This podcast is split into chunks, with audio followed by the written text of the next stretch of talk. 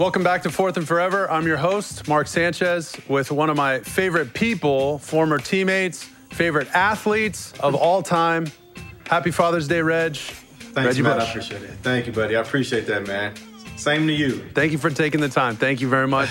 I know being a dad has changed you, it's changed your life, changed mine a ton. I got to mm-hmm. read three of these stats. I want you to replay this for your kids if they ever think their dad wasn't an absolute baller. Remind them until Joe Burrow, you had the highest percentage possible voting points for the Heisman Trophy at 91.8. Burrow edged you out with 93.8. But until Oh. Burrow, you had Ouch. the highest number of votes. Okay. Yeah. Then you became the third person on the planet, that is planet Earth, to win a Heisman, win a college football national championship, and a Super Bowl with the New Orleans Saints. Pretty Oh, incredible. dang. I didn't know that. Then, I don't know if you knew this, but I was keeping track for you as your PR guy. that, In the. NFL, they said Reggie Bush is not an every down back. But then you go out and rush for a 1,000 yards, not once, but twice, with 2 Mm-hmm. different organizations, uh, with the Dolphins and uh, Detroit. Detroit Lions. yeah, man. How about that, Yeah. man? I, I mean, guys, that, we got some. I didn't we're- even know You're that. in rarefied air, buddy. Yeah, you didn't even know that stuff. See, that's what we do on this show. I didn't know that, man. I appreciate that. That was pretty cool. I'm gonna make sure my kids know that too. They better know that. Um, but tell me, tell me about your kids. How has being a dad changed you? I know we just had Father's Day. What'd you guys do? I know it's been a little different with COVID and all that, but uh, give me give me one of your favorite dad moments. Well, yesterday we spent some time with uh, my dad. Uh, my dad came down, and um, he got a chance to hang out with my kids, and we went out to eat. Uh, took him out. I took my dad out to breakfast uh, earlier, and then my wife actually was hiking uh, in the morning with my kids. And so after I took my dad to breakfast, and then my wife came back with our kids, uh, we hung out at the house, and uh, my dad played with my kids for a little bit. It was really laid back. Obviously, there's not a whole lot to do right now, Sure. you know, other than going to the park, maybe into the beach, uh, and golfing. Uh, but it's not a whole lot of activities, you know, for kids to do right now. So um, it, it wasn't. It was fun, and it was just you know more family oriented. You asked for one of my favorite dad moments Yeah. Uh, from yesterday, or just in general. Just in Something new- general, new one of every my favorites was you.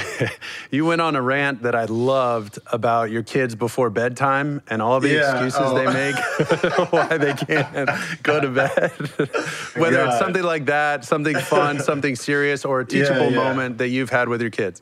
you know, night night time is like every kid's worst nightmare. Uh, none of them want to go to sleep. Uh, they all hate it, and I think every kid got together and they came up with like, what's the best way we can stress our parents out at night night time? and I think they all came up with that perfect, uh, perfect thing. You know, my kids give me something new every day, though. You know, I love them to death, and you know, it's that's that's why uh, I appreciate every opportunity with my kids every day uh, because one, you never know uh, when our last day is going to be here on Earth, and for two, um, there's just every day is just they they they wake up with new energy, right? And they wake up with this kind of this refresh mentality to to to uh, to go out and attack the day, go have fun. They give me something new every day, man, and it's uh it, it's it's a lot of fun because I'm learning every day from my kids, and and I think that's what I try to remember, um, you know, all the time is just how much they're teaching me.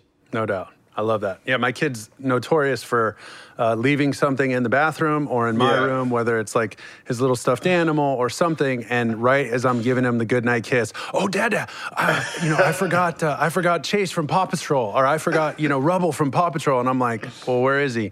Oh, he's downstairs in the truck. I'm like, of course he is. Like, Yeah. go get it, hurry up, you know. And now it's an adventure. So we're on the same page. What, uh, Mm-hmm. what about this notion of a lot of players, former players, not letting their kids play football? Would you be in favor of your kids playing football? Yes or no? And then are you letting them do the full tackle? Uh, is it more of a flag football thing? Give me your take on that. I'm allowing my kids to do whatever it is they want to do. If they want to play football, they can play football. Uh, I don't want to try to, you know, hold them back uh, for from whatever their purpose or their calling is, because I really don't know what that is for them. Uh, Sure. Only they can figure out what their purpose is and where their true passion lies. And so, you know, I don't want to hold them back from from those things. They really want to play football, then I'm gonna be their coach. I'm gonna be their their their their workout coach. I'm gonna be their, their you know whatever it is. Uh, but at the same time, I'm gonna make sure that they know and understand all the risks that come along mm-hmm. with playing this game because you're putting your body at risk. Uh, you're putting your brain at risk. Um, you know, you're putting your livelihood at risk uh, when you step on that football field. And as you know, Mark, it's a sport for grown men. Um, and you start as a young kid, and as you grow into the sport, um, you know, you just start to see um, how the athletes get bigger, stronger, and faster at each level, right? And I'm gonna make sure my kids understand, you know, every single part of, you know, this game of uh, uh, football. But I do have one requirement from my kids. If they play Uh-oh. football, they have to play quarterback. They are not allowed to play any other position. okay, then the most important question. Position. The most important question: Are you going to let Matt Leinart coach them or Mark Sanchez coach them? I'm going to let y'all both coach them. The and politician not... Reggie Bush. Wow. Can't no, get a straight answer out I'm of him, folks. Serious. He's slippery. I'm dead serious about that position. They have to play quarterback. They're not allowed to play any other position because that's the position where you're going to have the most leverage. You know what I'm saying? And sure. so I would never want my kids to play running back. Um, if I could go back, I probably would have played quarterback. I probably would have been like a Lamar Jackson, you know, type of player. But right. I want my kids also to be in a position where they're in control. Um, they're required to be a leader. Um, they're, you know, a lot is demanded for them because I know they'll be able to handle that, and I'll be able to put them in the right position um, to to be able to handle that. You talked about the quarterback position. You yep. got to be a leader. This is going to segue right into what were your first impressions of me? I have some first impressions of you when I first got to USC. You're to be completely candid, are one of the reasons I decided to go to SC because they were recruiting uh-huh. players like you. I got to watch you on TV locally, that, and I was just like, oh my God, this, this is where I got to be. I want to yeah. be like Carson. I want to be like Matt Leinart. I want to play with guys mm-hmm. like Reggie, with Lendale, with all these superstars that USC brought to the to the school. If you can remember back to my freshman year, which would have been your Heisman year, 2005, yep. do you have any first impressions of me, hotshot quarterback coming out of Orange County? Go ahead, tell everybody. What you um, thought? Honestly, I, I thought you, as a player, when I watched you on the field, I thought you had great mechanics.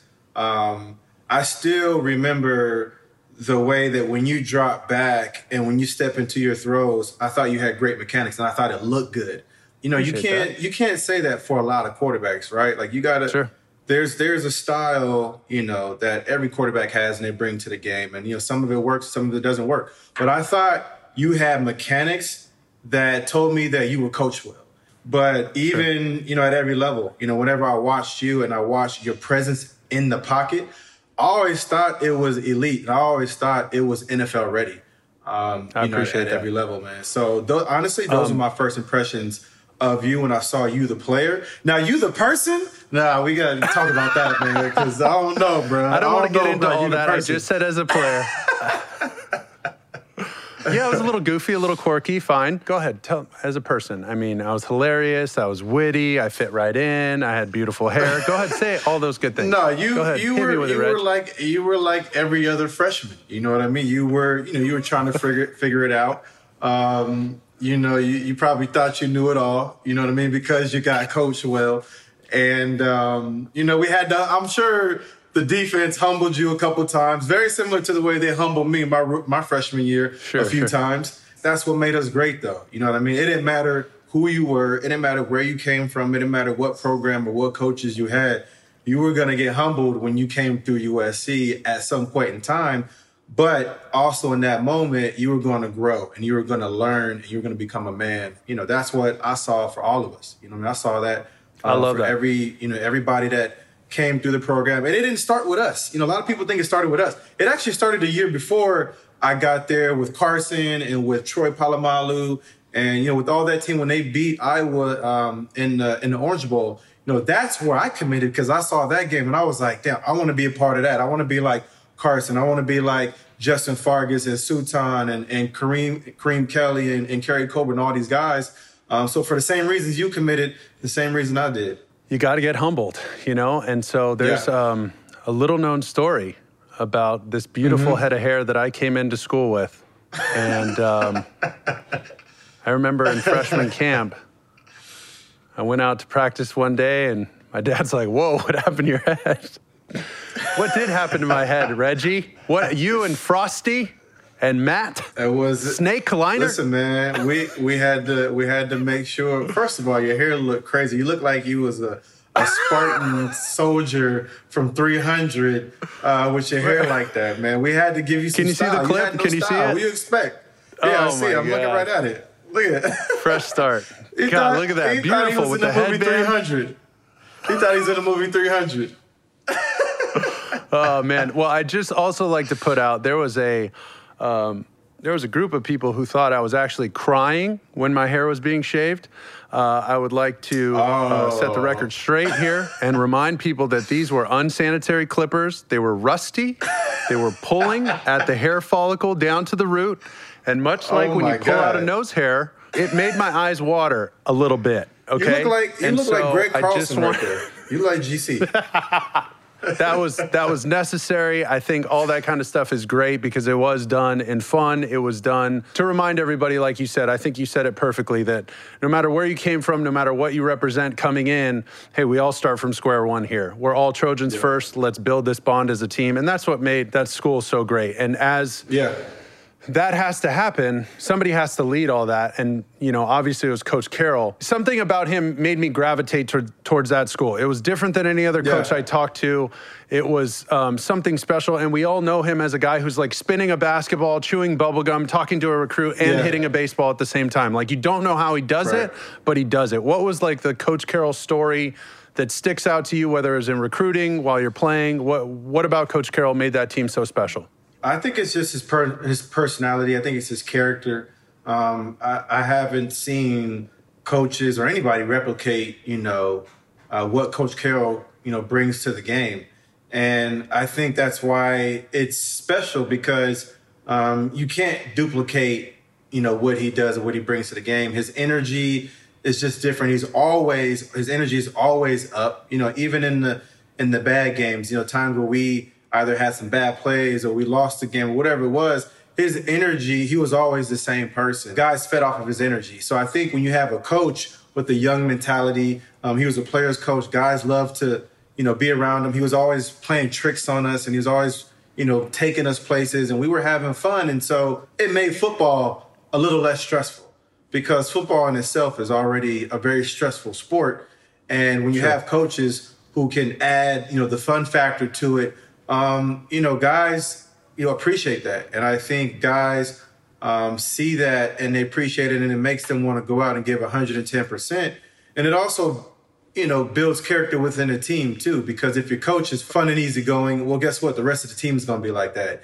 And then if you also at the same time are able to demand accountability, um, demanding work ethic, you know, demanding respect, you know, in and amongst the whole team and coaches, and you're also creating a very, very highly competitive environment.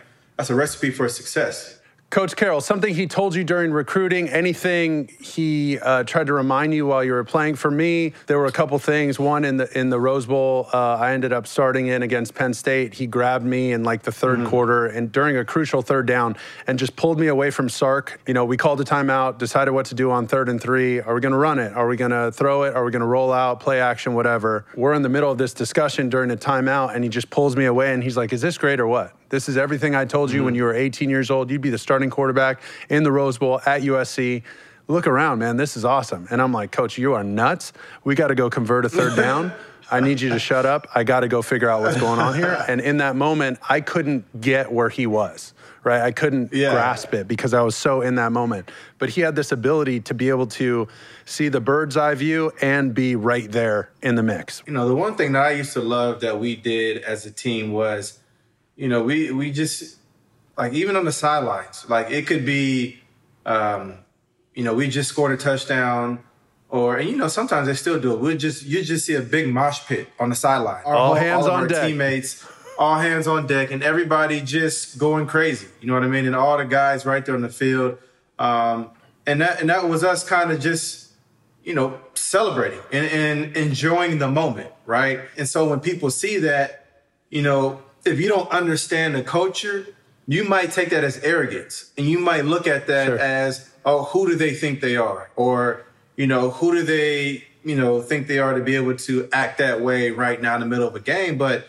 that's us taking in the moment. That's us enjoying every step of the way in that game, every play. You know what you know what I mean? And and to me, when when we did things like that, because we didn't just do that uh, at games, we also did that in meeting rooms. Um, right. We did that. In, that was who the team was. Practices.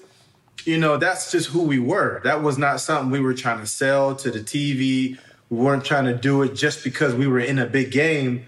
Um, like I said, we were in meeting rooms where we literally destroyed the whole team meeting room. And I was like, man, somebody is about to get fired over this because there's a lot of broken tables in here.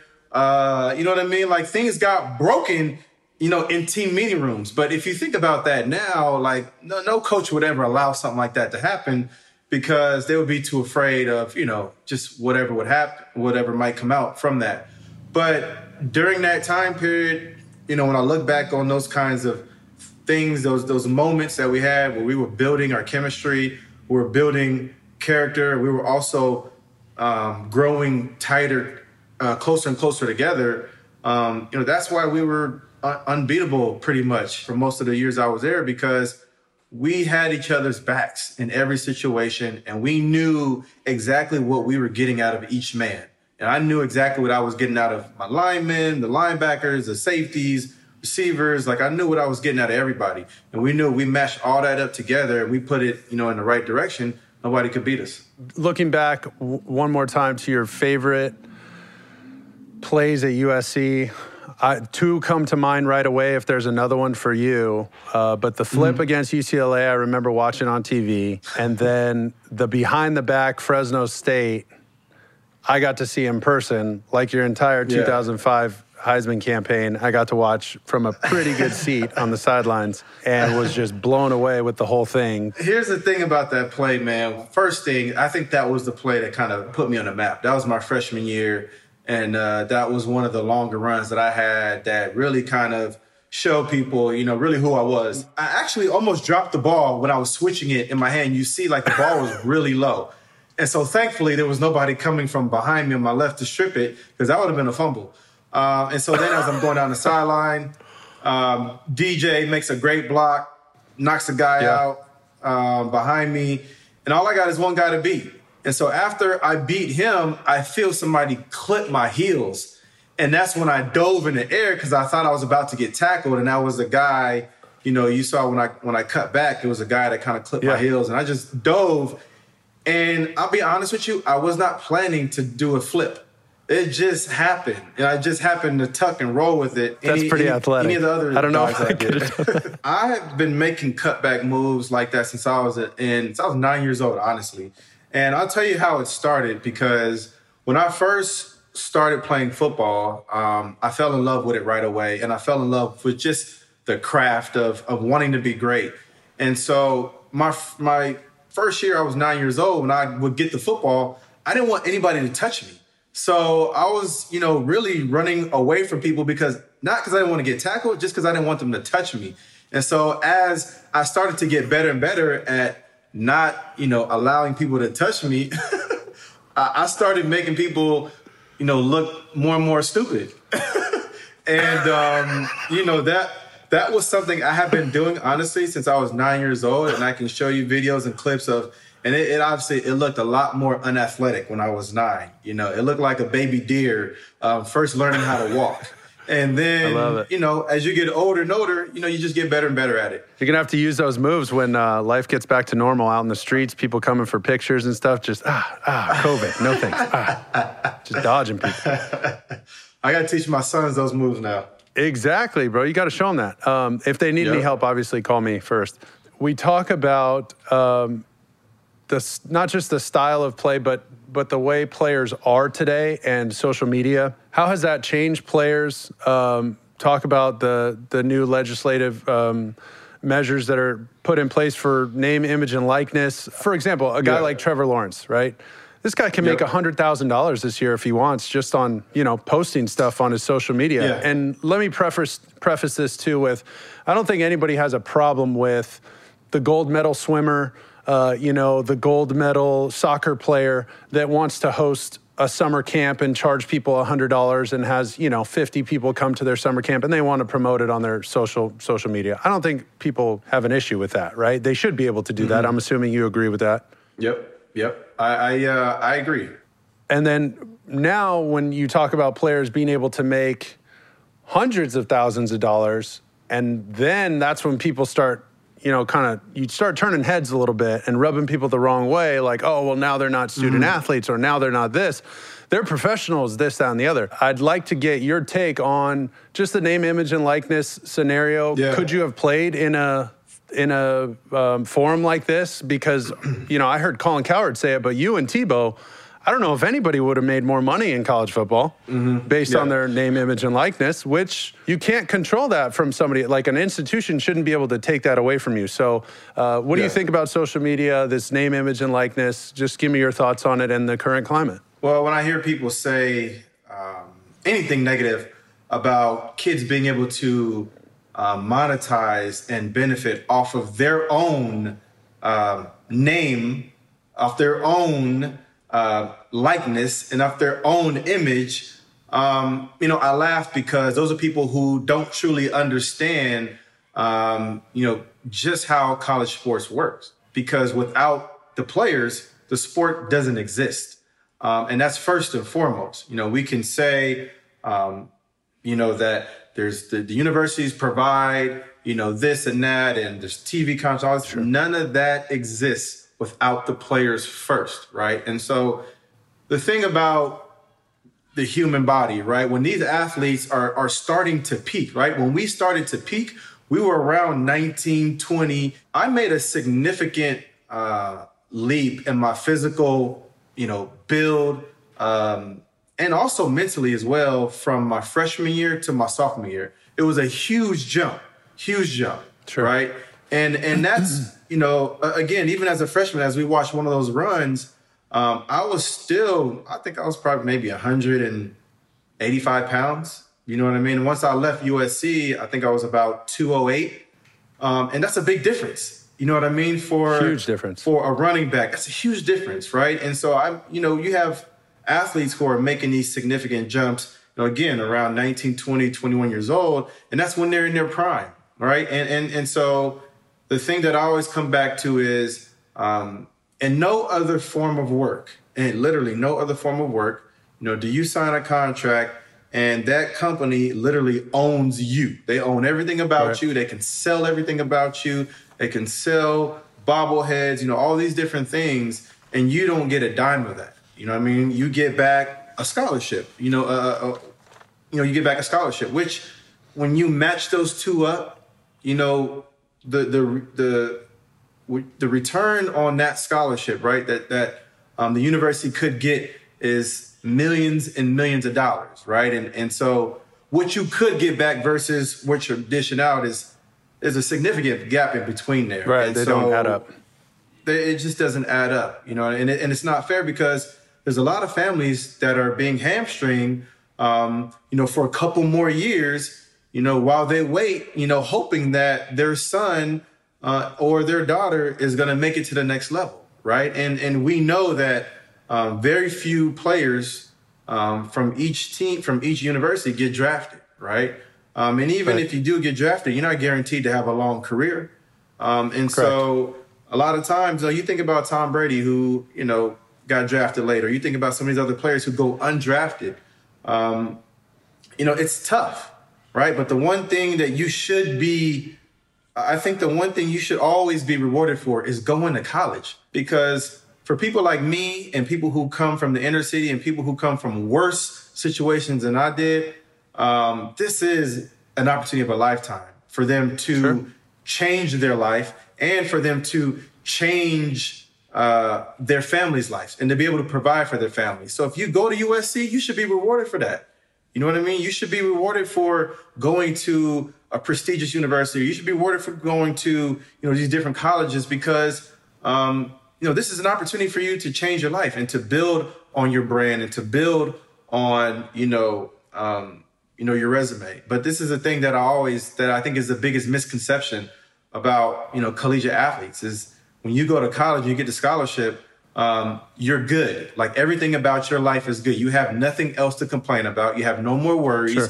You have no right. issues because you're going to college. You know what I mean? You're going right. to do something that I didn't get a chance to do. So what what are you complaining about? You know what I mean? Or what do you have to you know um, to worry about? But I think it's quite the opposite. I think that's when the pressure turns up because for Agreed. a lot of young kids coming from nothing this is their opportunity to to change their life and to change their family's life. And you got to think about how much pressure that is, you know, for a young kid, right? For a young black kid who's coming from nothing.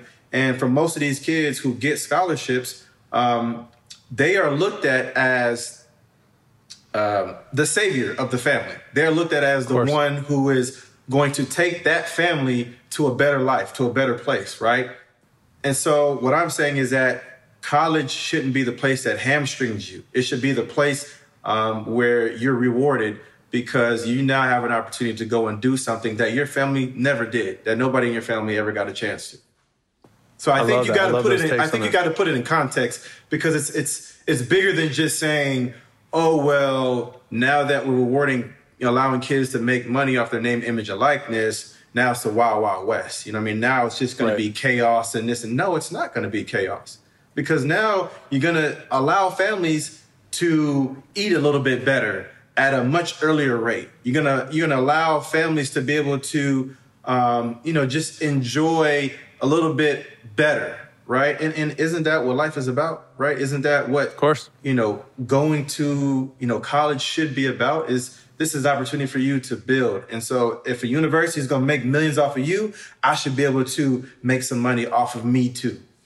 I agree with that. Great, strong points, Reg. I think in line with what you've just said is there's so much information about this stuff. One, people who don't know yeah. should be educated uh, yeah. on what exactly name, image, and likeness is, how that works, mm-hmm. all that kind of stuff. What I can mm-hmm. see now projecting forward is a school like USC, Texas, Alabama, the big blue bloods of college football is guaranteeing these young prospects, hey, I can get you an appearance or this many mm-hmm. appearances for this amount of money almost up front, right? Like guaranteeing in the recruiting process. Like this is what we yeah. can do. And the boosters can get together and say, hey, come to my golf tournament, come speak at our dinner, tell us what it's like to play for Alabama or whoever. And you can make anywhere from 10 to 30 grand.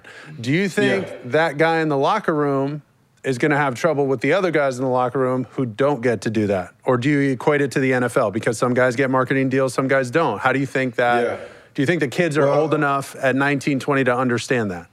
You know, listen, this is the funny thing about, you know, co- college is on one side, people expect you to be an adult, right? On one side, people are like, no, you're an adult now. You should be, you know, uh, making adult decisions and, and, you know, doing adult things. And, and then on like the other side, they're like, but if you get the money, then we don't know. We don't fully trust you yet. We're not sure if you can handle it. You know what I'm saying? And so it's sure you you you you can't you can't have it both ways. You know what I mean? And at the end of the day, um, what you're doing is again, like I said, you're giving young kids an opportunity to better their life. You know, and and that's all it's and that's all it's about. You're giving young kids an opportunity to better their life. It shouldn't be, well, there's going to be jealousy or, well, there's going to be, there's already jealousy in the locker room. It's competition. Right. You know what I mean? Right. Like guys are competing. The, college is not the last stop. Nobody's going to college thinking that, oh, this is my final stop in life. You know what I mean? People are going there exactly right. to improve on their life. You know what I'm saying? And so, you know, you can't say on one end that, you know, we expect you to be adults, we expect you to do adult things, but once you get money, whoo, I don't know about that. You know what I mean? Because that is right. where it gets ugly. And what that really sounds like is, you know, a bunch of people who are trying to make millions and millions of dollars off of young kids and and telling them that, you know, you're not ready yet. And and that's unfair right. because you're doing it at the most vulnerable time. And you're doing it at the time where they should be able to start to understand and learn how to buy a house. You shouldn't learn how to buy a house when you're first trying to buy a house. You know what I mean? You should be learning in college yeah. how to um, invest into the stock market, how to invest in the real estate. You know, why is, you know, why, what is the difference between investing in a business and investing in real estate? How can you lower your taxes through all those different things? Because that is exactly what the universities are doing. They're taking the money that they make off of you, off of us, and they're investing that into business. They're investing that into real estate and they're investing that into all these things and they're seeing a return off of that money they're investing, right? So why aren't we getting a piece of that? Is all I'm saying. I love that. And this brings us to one of our final segments. Reg, I got to ask who wore it best with the name, image, and likeness going on. Listen, the video game's coming back, Reg. Look at your boy here. I'm trying to get it out of the. I the like glare. it. Look at, it. look at. Whoa, whoa, whoa. Let's, I let's keep hold that this. up real quick. I keep this in my Because- wallet. all I keep this in my wallet. It unfolds at any time. I can carry it around with me at all times. I'm sure you do too. Who wore it better? Was yours better or was mine better? We're going to show you a picture of yours. I feel like because your old pixelated ass didn't look as good on your cover, mine gets the winning vote. Can we show the Reggie one? Oh my God, I mine can't even was- see that. It looks like, A Minecraft. A little nasty. And Mine was like a little nasty. They still were, you know, trying to figure out this whole uh, high definition thing and uh, this clarity thing. Yours just, Mm. yeah, yours just looks better for sure. Hey, but let me say this though. All right, you remember I was talking about your presence in the pocket. Look at you got the ball high, right where it's supposed yeah. to be. Mm. I broke it down for you, man. I, know, I, I got you figured out. I know, I know who you are. My dog. My dog. Okay, last thing. Uh, last thing. NFL But you got wise. that ugly, with- you got that ugly ass knee brace on there though. That's the only thing. chill out. That was a school thing. Everybody had to wear the knee brace. You know how it went. ugly. That's where you lose. I took it out for the Rose Bowl. I took it off for the Rose Bowl and You balled lose out. 100 so right. Points for that knee brace. Dang. Um, okay. For Corona stuff going on, you see these guys having their camps locally. You got Darnold going out to Florida. You see somebody filming Tom Brady with a drone, uh, drone at his, you know, some practice facility at a high school in Tampa. If you're in the locker room right now, number one, I mean, are you as if you were still a player today? Are you playing? Are you good? Like, what's going on? At the end of the day, it's always it's always about health, right? Has Right. to be about health and safety first, right? And so, if I'm a player and I know that we have things in place that are going to keep me and my teammates and our coaches safe and healthy, sign me up. Let's go play. Let's go. You know what I mean? If we got to have less fans in the stands, or we got to have no fans in the stands, I really don't care because I'm going out there and I got one job to do, and that's to you know to to be victorious at the end of the day. Um, you know, so football is football, and and guys, I believe probably most of the guys feel that same way. You know, most of the guys, um, you know, want to play football. You know, and listen, at the end of the day, a lot of the guys, a lot of those guys need that paycheck too. You know, so we can't forget that as well. While we, you know, view football and the NFL as a form of entertainment, which it is, it's also a way for a lot of young men to make, a, a, you know, make a living. It's a lot. It's a way for, you know, them to provide for their families and, and for you know, all these other things that they do in the communities as well. So we got to remember that as well. There's a lot of guys that need those paychecks, um, and Yep. if they can play, if they're going to be healthy, man, let's go. Totally agree with what you just said. Uh, the Chiefs, 49ers, we know who's kind of at the top, the upper echelon of the NFL from last year. You played in two, on two different teams in the AFC East. Is the AFC East wide open because Tom Brady's gone? Does New England still have a foothold? Give me your take. Is it the Bills? Is it the Dolphins? Who's who's making a real push for for it's that? definitely it's definitely not the Patriots this year, unless I Okay. I, I think they should go get Cam Newton. Um, you know, call me crazy, but it's just like, well, why wouldn't you? You know, he's the best available option sitting out there. Um, I see his Instagram feeds. Dude works his butt off. You know, day in and day out. Would you take And him? know- Would you take him or Kaepernick right now? I would take him. He's the most closely removed. But that doesn't mean that Cap can't Yeah. um, can't still do it. It's just Cap hasn't played for four years. So you don't know what you're getting. I know what I'm getting out of Cam Newton. I know also he's going to have a, a huge, tremendous chip on his shoulder because if you Sure. bring him to New England, one, he's already going to have a chip on his shoulder because he's going to want to prove that he's not a bust and that he can still do it. And two, he's going to be coming right after Tom Brady. So he's going to want to perform he's going to perform as well or try to outperform, you know, what Tom Brady did. You know, you got to, you know, to me, it just makes sense. Um, I just don't know is Belichick ready for that style of a quarterback.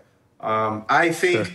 Cam Newton was a little bit before his time because had he come out now with the way that we Oh see my quarterbacks God. used, 100% agree. like Lamar Jackson, you know what I mean? We though even Deshaun Watson, Um, I think Cam Newton would be in a much different position. He is a dual threat quarterback. Everybody knows that. They just never, you know, they never truly immersed into, I think, into uh, who Cam Newton was. I think they played around with it a little bit and, you know, they use it as gadget plays, but I don't think they really allow Cam Newton to be Cam Newton. You know, he got injured and he got beat up, and that comes with the territory. That's the other side of being a dual threat quarterback. Of playing like that. I think, yep. yeah, I think we're going to see more of that. I think we're going to see more quarterbacks now start to fade out. You know, true dual threat quarterbacks start to fade out like running backs. You know what I mean? Because, you know, by year 11, 12, you know, that wear and tear, it, it I've been saying it all as long as I was on TV. Cam Newton plays like a running back. If you play like a running back, you're going to suffer the consequences of a running back. You know what I mean? Sure. I can't imagine trying to throw a football after you know I just went down the middle on Ray like Lewis. That, yeah. You know, on Ray Lewis or or or or you know Troy Polamalu or you know all these guys like I can't imagine trying to go back and throw a football after that. You know, after hitting these guys in the hole. So that's what happened to Cam Newton. It, that wear and tear caught up to him. Um, and again, it doesn't matter how big you are. The NFL is a violent game for grown men, yep. and it's not for the weak. It's not. It's not. This ain't basketball. This ain't soccer. This is for grown men, and it it will eat away at you slowly but surely if you play the game at a physical, you know, like a physical running back. No doubt. You're talking about the last of a dying breed, these pocket quarterbacks. Tom Brady, yeah. maybe one of the best of all time, but that style is ancient almost. It feels ancient. like it, you know, yeah, it's it's just it, it doesn't equate nowadays. Like you said, these quarterbacks are coming yeah. in, they're different types of athletes. Patrick Mahomes, you know, he dislocated he his knee. He can move, but he also dislocated his knee. You know what I mean? And yep. you know, that happened. Nobody knew how he was gonna come back from that. But that's sure. a scary situation for a quarterback. You know, when you go through something like that. And I just, as much as I love Lamar Jackson and I love Patrick Mahomes, I love Deshaun Watson because I think they're they're changing the game. I'm also scared because they've taken a lot of hits, a no, lot of hits. Deshaun Watson is getting lit up. We're saying Tom Brady, last of a dying breed. Do they have a shot? Are the Tampa Bay Buccaneers, in Reggie Bush's mind, are they Super Bowl contenders? Uh, I think they have a shot because if you look at what Jameis Winston did last year, uh, which a lot of yep. people look at the bad, uh, which, okay, yeah, he threw 30 interceptions, but he also threw 5,000 yards in that offense. He also. well, just ask him. Touchdowns. He said, You know, I'm balling. Or what did he say? He said, I'm balling. he also threw it. 30 touchdowns while throwing 30 interceptions, which is unheard of, right? That's literally like lot. one of the it's it's unheard of, man. It's to to be able to do something like that. And so to me, I'm looking at let's say Jameis went or let's say Tom Brady just or yeah, Tom Brady just goes in there and protects the football, right?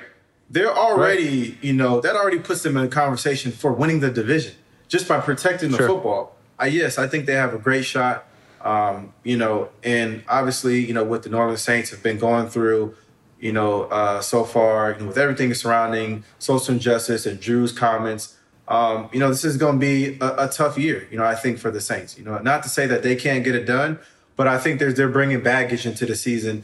And, um, you know, you've been, we've, I've been on teams before where uh, things have happened that are out of your control or somebody says something or whatever it is. And the team has to answer questions about that all season long. You know what I mean? Or, yeah. um, you know, the second you have a bad play or you don't play well in that game, guess what they're gonna be asking you about?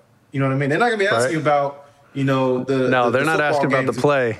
They're, yeah, they're gonna try yeah. to be divisive and they're gonna try to figure yeah. out what is come what is the root of these issues of why you guys are winning or yeah. aren't winning. You know what I mean? And so that's what I foresee for this season. I think it's gonna be um, a very uh, entertaining season in 2020, just because of everything that's already happened and as you know, that's you know, we still don't even know.